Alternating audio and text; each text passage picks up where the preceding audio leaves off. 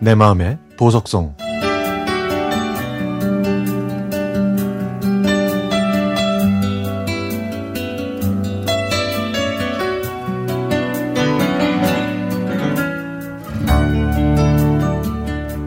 제가 어렸을 때 엄마는 화장품 외판원이었습니다. 요즘에야 가게에서 화장품을 쉽게 살 수 있지만 30년 전에는 방문 판매가 훨씬 더 많았거든요. 엄마는 낮에 물건을 팔러 돌아다니셔야 했고 저녁에는 물건 값을 수금하러 다니시느라 밤이 되어 집에 돌아오실 수 있었죠.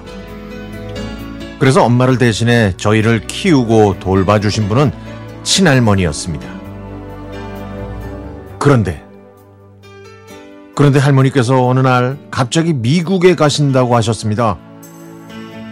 미국에서 장사를 하고 있는 고모가 아기를 낳았는데 고모가 다시 일을 해야 되기 때문에 애를 봐주러 간다고 하셨죠.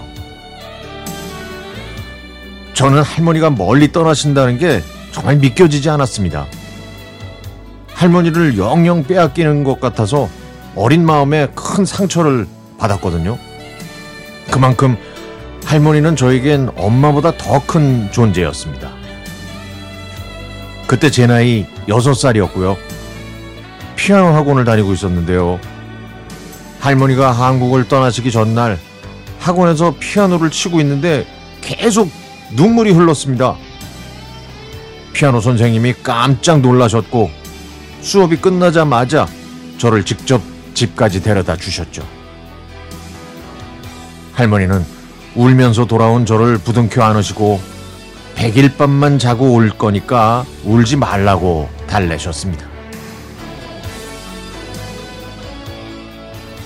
하지만 할머니는 백일이 지나도 천일이 지나도 돌아오지 않으셨죠. 할머니가 미국에 계시는 동안 고모가 둘째 아이까지 낳아서 할머니께서는 아이 둘을 돌보시느라 10년 동안이나 우리나라에 오지 못하시고 그냥 미국에서 눈을 감으셨습니다. 제가 고등학교에 입학하던 그 해, 저는 할머니의 마지막 모습이라도 보러 무작정 미국으로 가고 싶었지만 갈 수가 없었고, 그렇게 할머니를 떠나 보내드려야 했습니다. 그리고 20년이라는 세월이 흘러 저도 두 아이의 아빠가 됐습니다. 아이들을 키우면서 할머니께서 저에게 주신 사랑이 얼마나 값지고 위대했는지 새삼 느끼게 되네요. 저에게 주신 사랑만큼 또 다른 손자, 손녀에게 사랑을 주시려고 먼 길을 떠나신 할머니. 매년 7월이 되면 할머니가 그리워집니다. 할머니께서 그 뜨거웠던 7월에 비행기 타고 미국으로 가셨거든요. 그날 저에게 단팥빵을 손에 쥐어주시고는 그렇게 떠나셨습니다. 요즘 들어 할머니가 많이 보고 싶습니다.